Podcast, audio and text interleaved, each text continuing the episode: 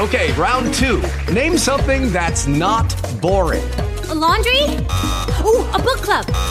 Computer solitaire, huh? Ah, oh, sorry, we were looking for Chumba Casino.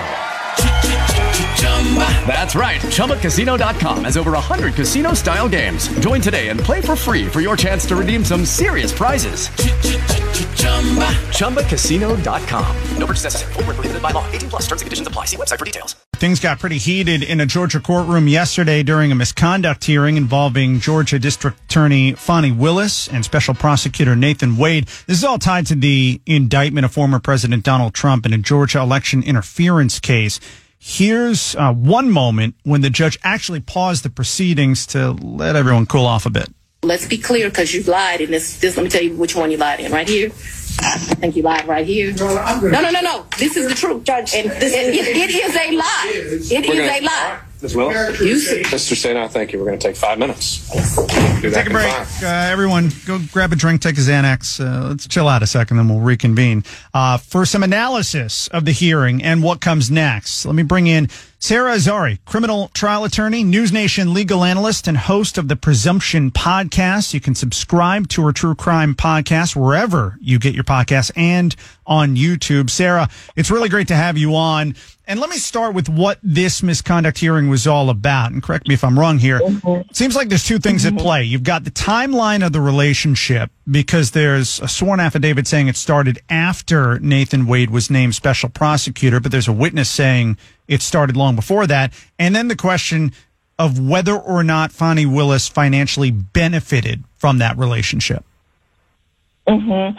Yeah, good to be with you. You know, what was supposed to be an inquiry into uh, whether the prosecutors, Willis and Wade, um, in this interference case, posed a conflict of interest that warranted disqualification just became this reality TV divorce court that you just uh, hit on. You know, that there were three primary um, factual circumstances that would have led to a conflict of interest and potentially disqualification um, that the uh, the Roman motion argued. None of them meets the criteria under uh, Georgia law. So they're saying there was an alleged romantic relationship between Willis and Wade, um, that there was financial compensation um, that Wade received as a special prosecutor, which he's entitled to, and that the personal travel that they made together um, was paid for Wade. And then there comes all this talk about the cash reimbursements and et cetera, whether it's true, why cash, et cetera. Um, none of these pose uh, a conflict of interest that warrants disqualification. I just want to briefly touch on that. Under Georgia law, uh, there are two generally recognized grounds for disqualification of a prosecuting attorney.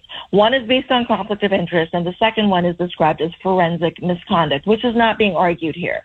Okay, now the conflict of interest is what we're talking about, and the, the motion is flawed because Georgia courts have resoundingly over the years rejected a romantic relationship as between attorneys as a basis for prosecutorial disqualification. I mean, the, the lawyers for Roman, the defendant, are coincidentally also husband and wife. They're married, right? And so under Georgia law, even a married couple on two sides of a case don't pose a conflict, let alone two people that are casually dating uh, on the same side of a case, right? So the law is very clear on this. And I think you know, what bothered me about yesterday is I understand Fani's um, ire and fire. Uh, it's it's it's a big deal for your integrity to be questioned uh, as a prosecutor. Um, but it became very combative and it, it was completely unnecessary because the judge could have just simply ruled on the papers. I don't think it was necessary to have a hearing. I don't think it was necessary to have testimony because just the argument being made in the motion was incredibly flawed under Georgia law. So let me ask you this. So, and, and I think, look, let's just say for the sake of argument, there was a way to prove that these cash reimbursements didn't take place. And, and I think at the heart of this, that's going to be part of the problem, even if you think, or that sounds shady, it's proving it. I always say this, it's not what you know or think you know, it's what you can prove. But let's just say there was a way to prove that she didn't reimburse Wade for those trips. Therefore, she benefited from that relationship and those taxpayer dollars that were going to him. That wouldn't be grounds for a disqualification?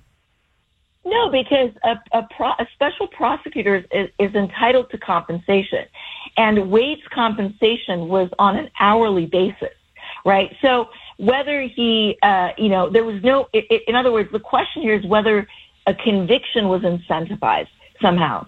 And, and, and it wasn't. I mean, whether, you know, in, in other words, if, if Wade was getting paid on a contingency basis, you know, you, you would make X number of dollars if he got the, uh, the defendants convicted in this uh, election interference case. That would be a different story. But he's getting paid by the hour. Now, this could be a potential uh, violation of internal rules within the district attorney's office. Okay but it doesn't have a bearing on the defendants in this case. And that's why it doesn't meet the standard and the factor to disqualify the prosecutors. Now, I, I think it was a cheap shot by the, by the defendants to do this because it obviously is going to cause some problems for these folks, at least an inquiry within their office, within, you know, within the DA's office. Um, well, more broadly, I'm the sure optics, all, the optics are just, they're not good. Oh, the, the optics are terrible. I mean, you know, the, the optics are terrible. And that's one of the things I, I believe that you've got the issue of whether they should be disqualified. But even if not, Wade should step down because this is now, you know, this is a very important case. It's election year and you've got this, this situation that really, um, puts a stain on this you know, more than just whether the law is, you know, supportive of uh, of a conviction. It just it, we don't need this in this case. You know what I mean? And so I think that even if it, the disqualification is not ordered by the court, um, this motion is not granted, that Wade should step down. I, I do I do agree with you. I think it's terrible PR. We're joined um, by NewsNation legal yeah. analyst Sara Azari. Real quick, one other thing I want to ask you about tied to all of this, and we're talking about the Fani Willis misconduct hearing yesterday, and she's, uh, it sounds like, going to take the stand again today. Um, but yeah. the potential that they lied, Fani Willis and Nathan Wade, about when their relationship started. Again, you got to be able to prove that, and just having a witness say it started in 2019, I think is enough. But uh, is that actually potentially a bigger problem for them than this disqualification part of all of it? No, because that again, that goes to so it's a two-step thing. Is there a conflict of interest, and is the conflict of interest such that is actual, and therefore uh, there should be disqualification. So it's sort of think of this as a two-part analysis. And again, um, when the relationship started, vis-a-vis um, the the uh, the uh, appointment of Wade as a special prosecutor in this case, that still goes to the issue of whether there's an actual conflict of interest. You know, whether that relationship, the payments, the benefit, all of the benefit from that relationship somehow impacts or facilitates a conviction in this case. but you can't lie it. about something on a sworn affidavit, right? That is that is a crime. Okay, and that is uh, yeah. that's what that, I meant. That is yes, yes. I mean, if if she lied on this, yeah. oh yeah, no. If you're talking about exposure to other, yes, uh, yes, you know, issues. Absolutely. I mean, absolutely. And I think when you're an attorney, you're held to even a higher standard you know, whether it's a sworn affidavit, whether it's a sworn testimony on the stand, um, if it can be proven that you, you know, made false statements under oath, you're under more. I mean, a, a layperson may, you know, they, you might, the judge might look the other way, the county might look the other way, but you know, when you have a bar card, you're held to a higher standard. Um, you could even lose your bar card. So yeah, the penalties are the exposure is higher. NewsNation legal analyst Sara Azari. She's a criminal trial attorney and host of the Presumption podcast. You can subscribe to that. It's a really fantastic true crime podcast wherever you get your podcasts and on YouTube as well. And you can follow her on X as well at Azari Law. That's A Z A R I Law. Sara Azari with us this morning. Sara, really appreciate the time and insight. Thanks so much. Thank you. It was great being with you. Take care. The Ryan Gorman Show on News Radio WFLA. Follow us on Facebook and Instagram at Ryan Gorman Show and find us online at ryangormanshow.com. With the Lucky Land slots, you can get lucky just about anywhere. This is your captain speaking. Uh, we've got clear runway and the weather's fine, but we're just going to circle up here a while and uh, get lucky. No, no, nothing like that. It's just these cash prizes add up quick. So I suggest you sit back, keep your tray table upright, and start getting lucky. Play for free at LuckyLandSlots.com. Are you feeling lucky? No purchase necessary. Void where prohibited by law. 18 plus terms and conditions apply. See website for details.